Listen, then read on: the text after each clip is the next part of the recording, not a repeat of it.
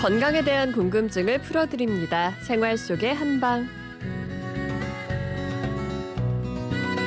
목요일부터 토요일까지 동국대학교 한의과대학 일산한방병원 병원장 정지천 교수와 함께 건강에 대한 궁금증 풀어드립니다. 오늘은 장수 어르신들의 식단과 생활 습관도 배워보고 100세까지 건강하려면 어떤 음식들을 즐겨 먹어야 하는지 그 정보도 얻는 100세 식탁 시간인데요. 오늘도 정지천 교수님 그리고 박윤경 리포터와 함께합니다. 두 분 안녕하세요. 네, 안녕하세요. 안녕하세요. 어, 먼저 박윤경 리포터 오늘은 어떤 분 만나고 오셨어요? 네, 올해로 결혼 56년 차가 됐지만 지금도 매일 사랑이 넘치는 부부를 만나고 왔습니다. 네. 어, 남편이 아내를 부를 때요. 꼭 앞에 사랑하는 우리 아내, 사랑하는 음. 우리 애인, 사랑하는 우리 마나님 이렇게 부르세요. 네. 어, 80살 강영표 할아버지 또 78살 전복성 할머니인데요. 일단 정보를 좀 드리면 전복성 할머니는 지금 27년째 당뇨가 있습니다. 어, 네. 어, 하지만 직접 만나서는 편찮으신 걸 전혀 느낄 수 없을 만큼 관리를 잘하고 계셨고요. 당뇨 합병증도 없습니다. 네. 어, 아내에게 당뇨가 있다는 걸 안 이후로 두 분은 철저하게 식이요법도 하고 운동도 하고 또 규칙적인 생활을 하고 계시거든요. 우선 두 분 식사는 어떻게 하시는지 먼저 여쭤봤습니다. 나는 아침에 결혼하고서는 여지껏 밥을 먹어본 적이 없어요. 왜냐면 그게 습관이 된 거야.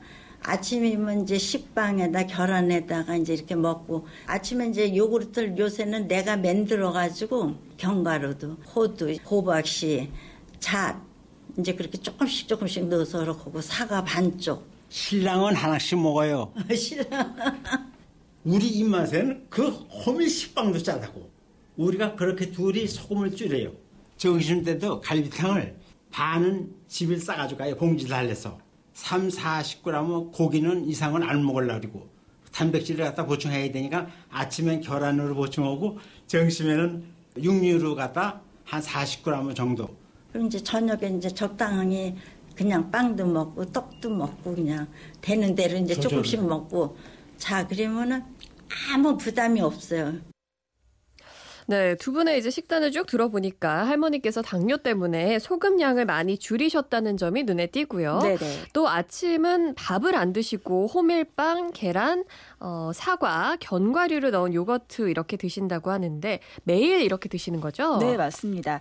일단 두 분은 한식보다 양식을 더 좋아하세요. 오. 그게 좀 특이한 점이었고요. 네. 원래는 매일 아침에 뭐 토스트도 먹고 베이컨에 계란에 치즈에 이렇게 꼭 드셨는데요. 음. 지금은 소금기 있는 음식은 안 드 셔서 그냥 호밀빵에 치즈나 계란, 채소 이렇게만 드신대요. 네. 그리고 점심은 주로 두 분이 매일 복지관을 다니셔서 외식을 주로 하시는데요. 양은 한 반 정도만 줄여서 드시고요. 음. 저녁은 잡곡밥을 드실 때도 있지만 대부분 아주 간단하게 또 빵이나 떡 아니면 간단히 먹을 당근, 오이, 파프리카 같은 채소를 날것으로 드시고요.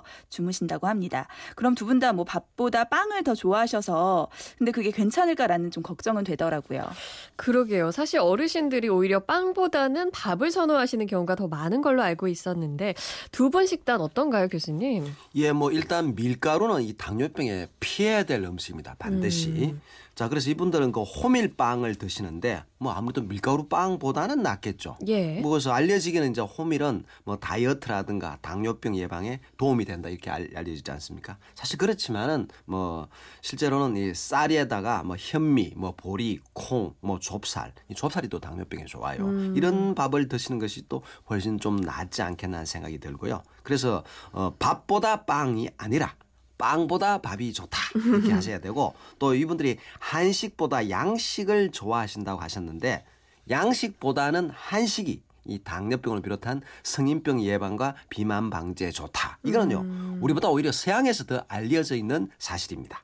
어, 그리고 또 빵하고 치즈를 드시는데 그것은 사실은 연세 드실수록 멀리하는 것이 좋지 않나 싶고요. 어, 더욱이 또 할아버님께서는 소화 상태가 좋지 않다고 하셨으니까 이 주의하시는 것이 좋겠습니다. 네. 그리고 고기 섭취량은 적당합니다. 하루에 한 30에서 40g 정도 드시면은 일주일이면 한 200, 한 4, 50g 정도니까 보통 보면 연세가 드시더라도 한 번에 한 100g 정도씩 주 2회 정도는 드셔야 된다. 이거는 뭐 일본의 최고의 그 노화학자 히노하라 박사도 얘기하고 있고 실천하고 있는 사항이거든요. 그래서 그건 좋습니다. 특히나 이분들은 또 운동을 좀 많이 하시는데 뭐 그 정도 고기는 반드시 드셔야 되겠죠. 네. 그리고 아까 두 분이 다 운동도 많이 하시고 생활 습관도 규칙적이다 이렇게 말씀해 주셨는데 평소에 어떻게 생활하시죠? 어, 일단 강영표 할아버지께서요, 매일 새벽 3시면 눈을 뜨신다고 하는데요. 그럼 가장 먼저 하는 게 본인의 혈압을 재는 일입니다.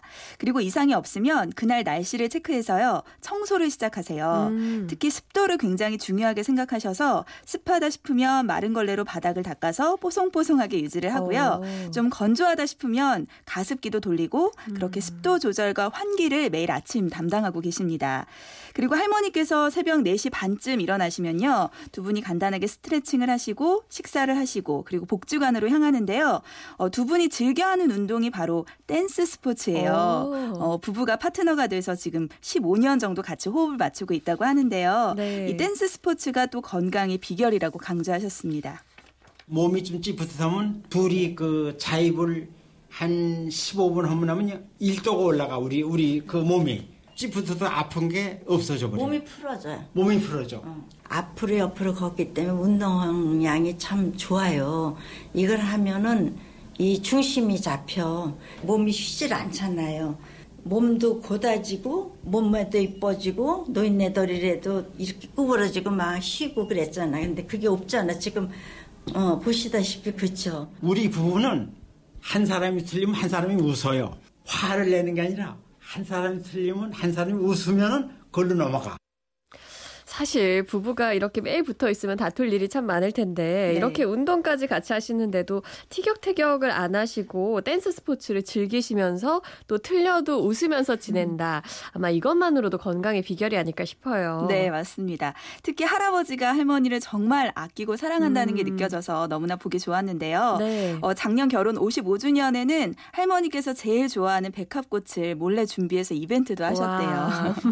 어, 댄스 스포츠를 매일 같이 하면서 호흡을 맞추다 보니까 당연히 복지관에서도 유명한 잉꼬 부부고요. 음. 대회도 많이 나가서 상도 꽤 많이 타셨습니다. 네. 어, 매일 스트레칭과 댄스 스포츠로 단련된 몸이라서 그런지요. 특히 할머니께서 정말 몸매가 예쁘시더라고요. 와.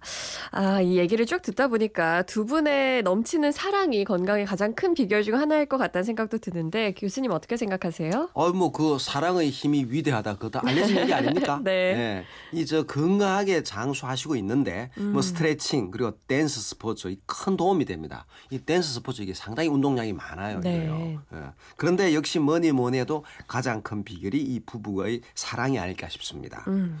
어, 옛날에 제가 방송에서 얘기 드린 적이 있는데, 이 중국 현대사의 한 페이지를 장식하는 세기의 사랑. 네. 정말 세기의 사랑 바로 주인공이 누구냐 장학량과 조일적의 얘기입니다. 음. 어, 이 장항량이 누구냐면요 중국 현대사를 바꿔놓았다는 큰 사건 바로 1936년에 시안 사변의 주인공입니다.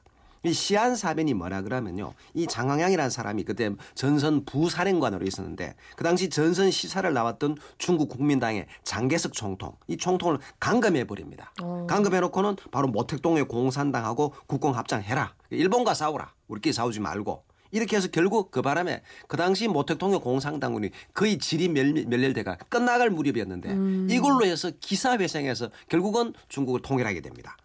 그 어떻게 됐겠습니까? 이 장개석 총통이 엄청나게 화를 냈- 냈겠죠, 그죠? 네. 그래서 결국 이 저 장항량을 잡아가지고 어 무려 음.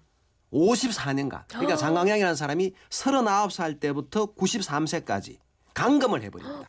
그렇게 연금 상태로 자유 없이 보냈음에도 불구하고 그 나이까지 건강하게 장수할 수 있던 가장 중요한 비결이 뭐냐? 그 부부간의 애정이었다는 겁니다. 그러니까 부부 검술이 그렇게 좋았기에 심신 건강이 촉진되어서 극복할 수 있다는 거죠.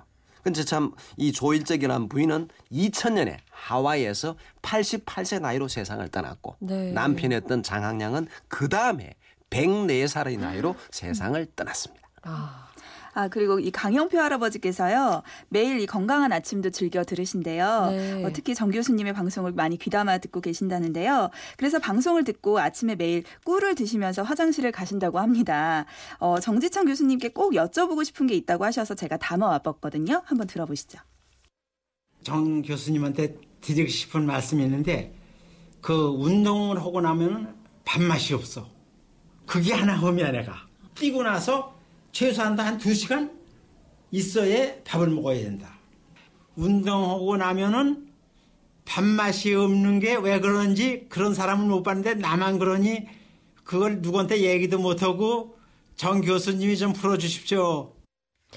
그러게요. 저는 운동을 하고 나면 평소보다 식욕이 더 왕성해져서 더 많이 먹게 되는 것도 같던데 지금 어르신은 운동하고 나면 밥맛이 없다는 게 고민이신데요. 교수님 이거 왜 그런 걸까요? 아, 저도 그래요. 저도 평소에 저를 먹는 거 보면 저 사람 저 역시 적게 먹으니까 날씬하구나 어. 하는데 운동하고 난 후에 제가 먹는 걸 보면 아, 저 사람 저렇게 많이 먹는데 왜 살이 살이, 안. 쪘을까 이러거든요. 네. 그래서 저는 운동만 하면 밥맛이 평소보다 더 많이 먹어요. 더 네. 좋아집니다. 음. 예? 그런데 이 할아버니 운동만 하고 나면 밥맛이 없다. 음. 좀 문제가 있는데요. 우선 첫째는 혹시 운동량이 너무 많지는 않은지부터 살펴봐야 됩니다. 음. 이 너무 지쳐도 이 힘이 들고 이 너무 지쳐도 우리 몸의 비위장이 제 기능을 발휘하지 못합니다. 먹을 생각이 안 나게 됩니다. 그래서 일단은 하루의 운동량은 줄이지 않으시더라도 한 번에 하는 운동량을 좀 줄여서 나누어서 하시는 게 어떨까 싶은 생각이 드는 겁니다. 사실 이거 댄스 스포츠가 굉장히 힘이 많이 드는 운동이에요. 힘이 많이 들고. 그리고 또 한 가지. 이 매일 아침 꿀을 드시고 있는데 사실 이 단 음식을 계속 드시는 것은 썩 바람직한 것은 아닙니다. 특히나 연세 많으신 분이. 물론 이 당뇨병이 있는 경우에도 꿀은 좋지가 않고요. 또 입맛이 없을 때 기본적으로 단맛을 먹으면 입맛이 더 떨어집니다.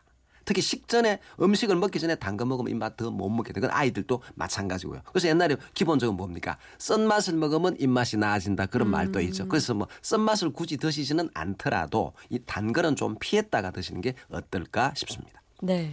강영표 할아버님께서는 이 운동량을 전체적으로 조금 줄여보시는 게 좋을 것 같고요. 또, 어, 전복성 할머님 같은 경우에는 빵보다는 밥을 조금 더 챙겨 드시면 좋겠다 이런 생각 들었습니다. 오늘은 사랑이 넘치는 부부 80살 강영표 할아버님 그리고 78살 전복성 할머님 만나봤습니다. 두 분 오래오래 건강하게 또 아름답게 사랑하셨으면 좋겠고요. 오늘도 함께 해주신 정지청 교수님, 박윤경 리포터 고맙습니다. 네, 감사합니다. 감사합니다.